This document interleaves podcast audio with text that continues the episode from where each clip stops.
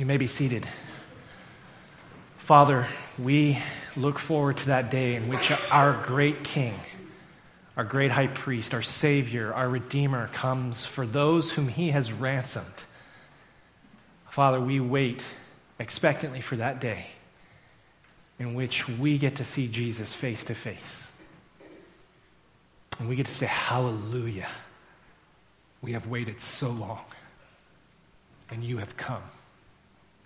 Father, as we look at Your word this morning, as we look to the teaching of our King this morning, I pray, Lord, that if there are any here who may suspect that serving You and walking after Your Son leads to an unfair difficulty or an unfair reality, I pray, Lord, that You would drive that thought from their minds. I pray, Lord, that as we look at Your word this morning, we would see that it is unfair, but that it is heavily slanted in our favor and for our blessing and our goodness. We thank You for Your unfair mercy and grace in our life. We celebrate and we worship You. Thank You. We pray these things in Jesus' name. Amen. Undoubtedly, you heard this last week that Billy Graham's son, Franklin, was coming to do a revival in Vancouver, and the mayor of Vancouver essentially put out a statement saying that he discouraged him from coming, stating that his values were not the values of Vancouver. Vancouver had different values than those that were being represented by the Billy Graham Evangelistic Association and the revival that Franklin, his son, was attempting to hold there in Vancouver. I had opportunity to sit and have coffee with several of you this last week, and the comment was made, and we understand this to be the reality of our situation. The comment was made that the Christian life at times can just seem so unfair. Here is a man who has come on behalf of his God, the one whom he worships, in order to present the good news of forgiveness and reconciliation with a mighty, merciful Christ. And he is ostracized, he is ridiculed, he is made fun of for it. We see that and we think, why is the world so tolerant of so much depravity? And yet when the offer of forgiveness is presented free of charge, when grace is proclaimed, that should be met with such hostility and such ridicule. It seems so unfair.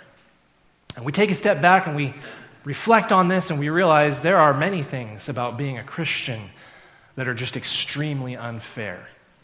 If you are here this morning and you consider yourself an all-millennial or a premillennial, undoubtedly you think my preaching these last several weeks has been unfair. The truth is, though, if you're here and you're a premillennial, you think maybe the sermon from last week or the one from a couple of times before that was also unfair. I've had every stripe and every type of eschatological position, an individual who holds to that position, including my own, come to me and say, I'm unfair. Well, I'm glad to hear that report and that feedback, because if I'm unfair to all of you, then I think I'm being fair to all of you. So I feel like I'm hitting the nail on the head. Undoubtedly, as we're working our way through the text, you'll recall from the very beginning, the very first message that was preached on Matthew chapter 24, the Olivet Discourse, I said, essentially what we need to do is we need to recognize that this is not a point of division for Christians, that we can hold to different beliefs with regards to eschatology. We are called by Christ not to be deceived, which means we need to come to some concrete conviction about this. And yet at the same time, coming to a concrete conviction about this, we're not necessarily called to argue with our brothers and sisters about what we have come to a conviction about with regards to this particular doctrine. And some of you said, well, that's kind of unusual. We're called to believe something firmly in order to not be deceived, and yet we're called to have grace and charity with regards to holding that belief. How is that supposed to work? And we circled around to the idea that we're called to hold this belief with love, and that we need our brothers and sisters who may disagree with us to love us. And we need to be humble enough to suspect, or to at least be open to the possibility that we're wrong and they're right. And yet we're convinced that we're right, okay? You understand those tensions? You say, yeah, Pastor, I get it. There's a tension. We're called to have conviction and yet to be open to the fact that we're wrong. That seems unfair. Yes, many things in the Christian life are unfair. That is one of them. We worked our way through this passage. We recognized that there was going to be, as we approached the end, an increasing frequency of hurricanes and earthquakes, that the environment was going to become incredibly destabilized, and indeed, many legitimate, righteous men and women of God who worship God might themselves be caught in natural catastrophes that are a part of the judgment coming on this world. That seems unfair. We also looked at the reality that there will be growing apostasy that will spring up from even within the church. And we looked around the room, we said, you know, it's even possible, even here at First Baptist Church, that dear brothers and sisters whom we are absolutely, completely convinced would never turn their back on Jesus Christ, it's possible that as these dark days of apostasy approach, we might encounter such cruel and heartbreaking betrayal. That seems unfair, and indeed it is. And then we turned to this last point here in verse 15, the abomination of desolation. And we talked about the reality that there is a coming cataclysmic dark time. It is going to be horrific, a period of intense tribulation coming upon the world. And it would persecute, it would single out, it would identify and single out and target specifically Christians. And we hear that and we think to ourselves, that is just so unfair. This is the nature of what it means to walk with Jesus, where our definitions and our ideas of what is fair and what we deserve and what we are entitled to are not necessarily His. Jesus is King. Jesus is Lord. And so as we walk through this passage, whatever ideas or notions of fairness or unfairness that you may have, there is no way to read through this Olivet Discourse in Matthew chapter 24 and continue to hold on to any preconceived idea or notion of what it is that you think you're entitled to. And we're going to see more of that today. We're going to pick it up. I want you to look in verse 29. We're going to start here. You'll recall that I am a premillennialist. I believe in a literal millennial reign of Jesus Christ. I believe that these events being described here in Matthew chapter 24 are yet future. They have not happened yet. They have not taken place. The reason I come to that is because I have looked in verse 15, Jesus' statement regarding the abomination of desolation. I have decided that he is referencing the character described in Daniel chapter 8. That seems so clear and so crystal cut to me. I take that expression along with all of the time markers that are mentioned here immediately after the tribulation of those days when you see this person standing in such and such a place. I understand that the time markers are to be taken literally. I read them literally. I take this expression, the abomination of desolation that is mentioned in verse 15, I take that to be a literal antichrist type figure. And now we come to this section pertaining the rapture and the resurrection of the church. And we come to a passage which, as a premillennial, when I encounter it, when we come to this verse, I recognize right off the bat that there is no way I can hold everything that I've held up until this point literally and then come to this verse and hold it something other than literally. I want you to read with me. Jesus makes a statement in verse 29, immediately after the tribulation of those days, the sun will be darkened and the moon will not give its light and the stars will fall from heaven and the powers of the heavens will be shaken. You're saying, Pastor, you don't take that literally? No, I do, but there are others among us who don't necessarily take that literally. Verse 30 then, is this what you're saying is not to be taken literally? Verse 30 says, then will appear in heaven the sign of the Son of Man, and then all the tribes of the earth will mourn, and they will see the Son of Man coming on the clouds of heaven with power and great glory. You don't take that literally, Pastor? No, I do take that literally. I believe he's coming for us. I believe everyone will see it, and all the tribes of the earth will mourn. Verse 31, he will send out his angels with a loud trumpet call, and they will gather his elect from the four winds from one end of heaven to the other. You don't take that literally? No, I do. Verse 32, from the fig tree, learn its lesson. As soon as its branch becomes tender and puts out its leaves, you know that summer is near. So also, when you see all these things, you know that he is near at the very gates. There's no reason to take that literally. It's a metaphor to start with. So you're supposed to always understand that metaphorically. But you understand the metaphor in a literal sense, that you can identify when the return of Christ is drawing nigh. It's this next verse, where if you're a premillennial like me, this is your gut check moment. Verse 34. Truly I say to you, this generation will not pass away until all these things take place. Heaven and earth will pass away, but my words will never pass away. That verse, for us as premillennialists, is a gut check verse. And all the all-mill, post-mill preterists are saying, yeah, that's right. Here's where it comes down to. When we consider those who are in different theological camps than us with regards to their view of the end times, it can be tempting, particularly from the premillennial position, to suggest that perhaps they don't take the Bible literally.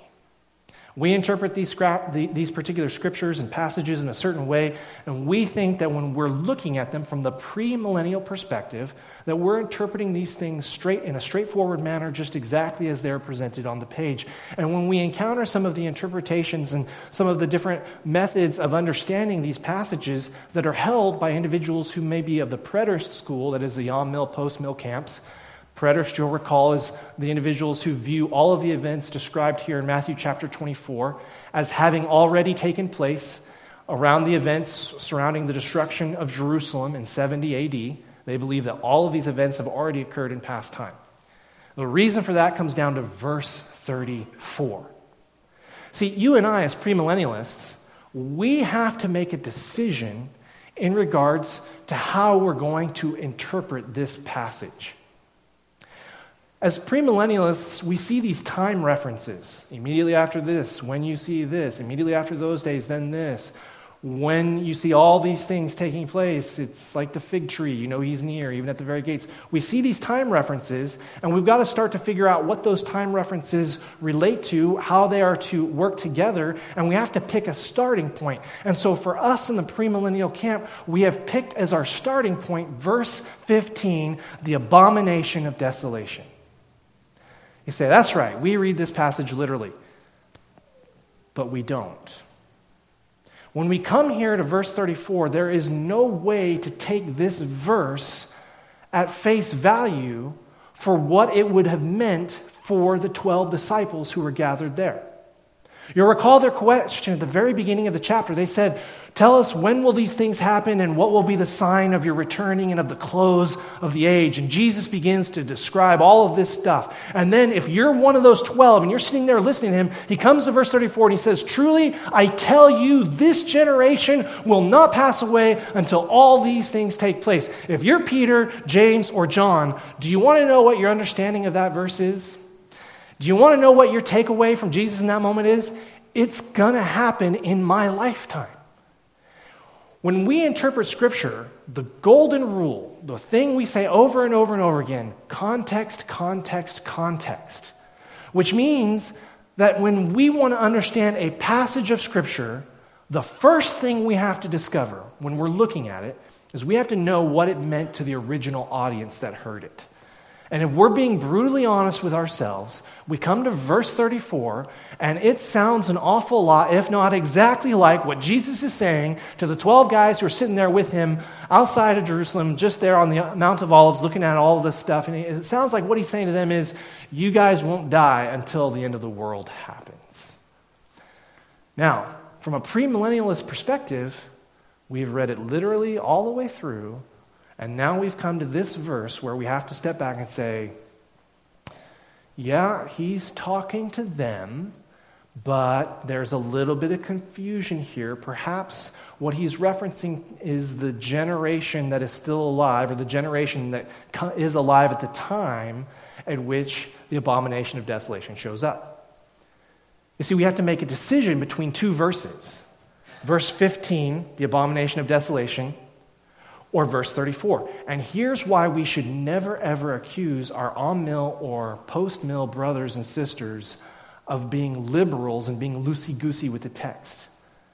Because for those individuals who approach Matthew chapter 24 and they make the argument that all of these things happened in the first century, the reason why they're arguing that perspective is verse 34, which they have taken literally. You see, that's what it all boils down to. That's what makes the Olivet Discourse so incredibly challenging. If you choose abomination of desolation as your starting point, you come to verse 34, you have to kind of get inventive. I say this with grace, but it's charitable. It's nevertheless the fact of the matter. we can't take that at point blank face value for what it would have meant to the 12 disciples. We just can't. But for our preterist friends, that is the all-mill, post-mill guys and gals, they look at this passage and they say, we got to start somewhere in terms of how we're going to pick this thing apart. And they choose verse 34, and they take it literally. So when you take verse 34 literally, you have to look at all these other things symbolically. If you're going to take verse 15 literally, you come to verse 34, you're going to have to start picking that apart and coming up with some sort of a creative way to understand that verse. This is the struggle. This is why we need to have humility as we approach this particular passage. So Jesus says, heaven and earth, Jesus says, truly I say to you, this generation will not pass away until all these things take place. You say, what's your take on that, Pastor? And I admit, this is an arbitrary decision. And I hope that my post-mill and all-mill preterist friends can say the same thing, that they have the courage to be honest. We look at all of this evidence. We got to decide for ourselves as individuals what seems the most clear to us. At the end of the day, it can be a coin toss. Does verse 15 seem clear? Does verse 34 seem clear? This is the struggle that we have. This is why we're called to have humility. Taking that this passage was fulfilled in the first century, in its entirety. You come back to verse 29, and you'll recall when we introduced this passage, immediately after the tribulation of those days, the sun will be darkened, the moon will not give its light, and the stars will fall from heaven, and the powers of the heavens will be shaken. You recall that I said, how in the world, you posed the question, how in the world did that happen to the first century? And the interpretation is offered that this is what is referred to as phenomenological language. It's hyperbole. It's a statement that is given intended to convey a certain idea, but it doesn't mean that it happened literally. We didn't literally see in the first century stars falling from the heavens and the sun darkened and the moon not giving its light. We didn't see those things. And so it's understood to be phenomenological language. And they look to different passages in the Old Testament in which when everything is going really, really well in the nation of Israel, the hills are described as dancing and the grass is described as swaying with joy. And then you find other passages in the Old Testament when Israel is carted off into exile, when they're exiled to Babylon. You find other passages where it says that, you know, the trees are grieving and the stars are saddened and all of this sort of thing. And that's not necessarily stuff that has happened literally. It's all to be understood as being metaphorical. So the preterist, that is the all-mill, post-mill guy, they says this stuff happened in the life of the apostles. And so when we encounter this passage right here, it's not to be understood literally. It's to be understood metaphorically. And so for those of you who are here, you're like, well, could it be literal? It could. And I argue that it is.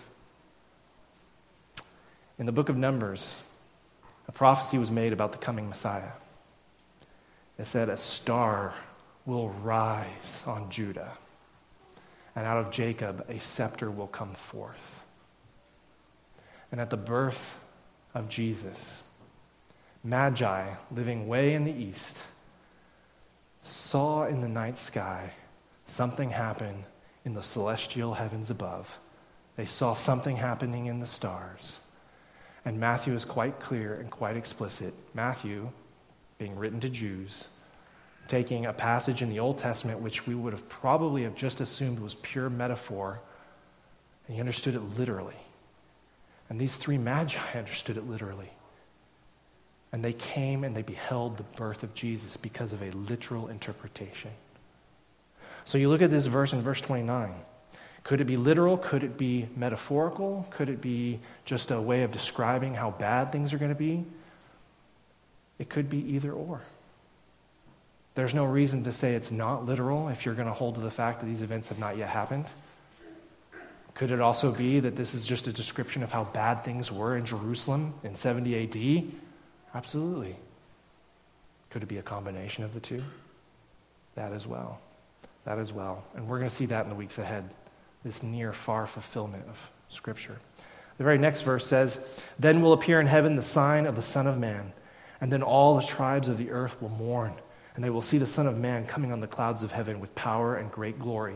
And he will send out his angels with a loud trumpet call, and they will gather his elect from the four winds, from one end of heaven to the other. I want you to just stick your finger right there in Matthew chapter 24. I want you to flip over with me to the book of Thessalonians, 1 Thessalonians.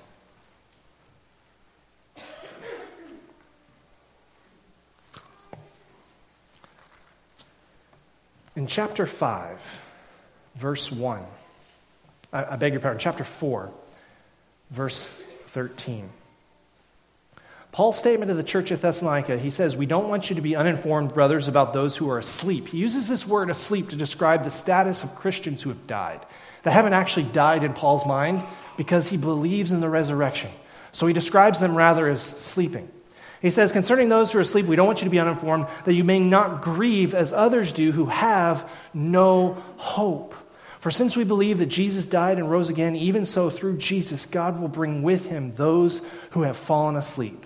For this we declare to you by a word from the Lord, that we who are alive, who are left until the coming of the Lord, will not precede those who have fallen asleep." Now, Paul's statement here to the church at Thessalonica, he says, when you have a loved one who passes away, when you have a loved one who dies, here's another way to describe it. They haven't died if they worshiped Christ. They haven't passed away if they had trusted in Jesus for the forgiveness of their sins. They are, in Paul's estimation, just asleep, waiting to come back to life, waiting to be restored, waiting to be awakened. We shouldn't mourn the death of Christians the way that we should absolutely grieve and mourn the death of those who do not know Christ. For those who are in Christ, they just sleep. But for those who are not in Christ, they have died in the truest sense of the word. Paul goes on, "For this we declare to you by a word from the Lord, that we who are alive, who are left until the coming of the Lord." So Paul there hints at the fact that there will be Christians on this earth who will still be alive. They have not fallen asleep. They are alive. They are awake. And Christ returns. His statement is, "For the Lord himself will descend from heaven with a cry of command, with the voice of the archangel, with the sound of the trumpet, and the dead in Christ, those who have died, those who are," as he says earlier in the passage, "sleeping, they will rise first." They will come back to life first. Verse 17, "Then we who are still alive, who are left, we will be caught up together with them in the clouds to meet the Lord in the air. And so we will always be with the Lord." Paul's statement here to the church of Thessalonica is that the return of Christ is going to be something so spectacular, no one's going to miss it. Not even those individuals who have gone asleep, who have passed on to be with the Lord in heaven. The teaching of Scripture is that when the rapture happens, when the resurrection takes place, the Christians of this world, both past and present and future, all believers in Christ everywhere, will have the front row seat to the coming of the Lord. Everybody who's a Christian will be present, and those who are alive on the earth in these last dark days who are not Christians, who do not worship Jesus, they also will get a front row seat. But it's not the front row seat that you want. It's from the other side of the field, so to speak. You see it firsthand. You're going to encounter it firsthand. But for the Christians who worship Christ, they're going to see it and experience it firsthand with Christ as he returns to this earth. Look at what it says here in verse 30. "Then will appear in heaven the sign of the Son of Man." We recall from last week, it flashes as lightning flashes from east to west. "Then those who are dead in Christ will be raptured, they will be resurrected, they will be caught up into the air with the Lord, and those who are still alive after the other guys go, then we get to go if we're still alive when he comes. And everybody's going to be with the Lord. As Paul says in 1 Thessalonians, we will always be with the Lord forevermore, never to die again." But now consider it from the perspective of those who do not know the Lord. Verse 30. "Then all the tribes of the earth will mourn." They will mourn. And they will see the Son of Man coming on the clouds of heaven with power and great glory. This past week, I was meeting with my friend Harry Little, another esteemed gentleman who has served this church for decades with honor and distinction. He asked if I would come and meet with him. He wanted to plan out some of the specific details regarding his funeral. Harry, you may recall, is 99 years old, and he's been with this church since the mid-50s. So we sat down and we got to talking, and I said to him, "Brother Harry, is there any favorite passage that you like, that you would like for me to preach?" And he hinted at something that was very, very clear in my mind, because I had just heard this comment made Tuesday night up in the Logan Lake Care Group. The comment was made, you know, as a girl growing up in church, as a Christian coming up in the church, we talked an awful lot about sin and death and the reality that all of this world is under a curse and we need forgiveness. And we talked an awful lot about the cross and the fact that Jesus provides us forgiveness on the cross. But you know what sort of got short shrift or maybe wasn't even mentioned really hardly at all? The fact of the resurrection. I had heard that comment Tuesday night, and then I went out to meet with my friend Harry on Thursday, and I said, "Brother Harry, what passage, what's your favorite passage?" And he referred me to 1 Corinthians 15. He says, "If in this life we have hoped in Christ only, if there is no resurrection from the dead, then we are of all men the most to be pitied." He said, "I want you to say whatever you want to say, whatever the Lord lays on your heart," but he says, "lead with the resurrection." He said, a gospel that talks about the cross but omits or overlooks or downplays the significance of the resurrection is not the full gospel. Amen? There is a reason that we need forgiveness, but there is a glorious promise to what Christ is doing on this earth, regardless of whether or not men and women come to him for forgiveness. The fact is, he has a plan and a purpose that moves beyond forgiveness. It includes forgiveness, and the cross is at the heart of it. But the flip side of that coin, the complementary piece, is that he is going to achieve in creation that which he had always purposed to do. From the moment he said, "Let there be light," from the moment he said, "Let there be trees and plants and green things," from the moment that he separated the day from the night, the waters from the earth, our Father in heaven has always had a plan that men would rule this earth, and he intends to achieve it with or without us. Now he calls us to the waters. He calls us to meet him there. He wants to forgive us. But for you and I who have trusted in Jesus, it has started with our forgiveness. But the good news is this. It ends with us enjoying life the way our Creator created us initially to always have enjoyed it. With him. Walking with him, talking with him, as it was in the days of the Garden of Eden before the fall. That is what our Lord purposed for us. As we come to the end, as I came to the end of my conversation with Brother Harry, he said, "Thank you, Pastor, for coming and visiting me. Now that I've gotten my affairs in order regarding my funeral, I can turn my thoughts and my prayers to the next step." I said, "Well, what will you be thinking about when you get to heaven? Will you be looking forward to seeing some of your loved ones?" And he said, "Yeah, there's that." He says, "I am looking forward to that. But I'm going to be praying about when I step foot back on this earth again someday. This Christian life that you and I live, it truly is unfair. Among other things, we get grace that we don't deserve. We escape punishment that we do deserve. And we get to walk again with the Lord. We get a second chance at a life that will never end." So if you find yourself thinking this Christian life is unfair, you don't know how right you are. And there's a day coming in which you will be so glad that it is so unfair. Let us live this unfair Christian life together. Brothers and sisters, would you bow with me for a word of prayer? Father, we thank you for the unfair Christian life that you have blessed us with.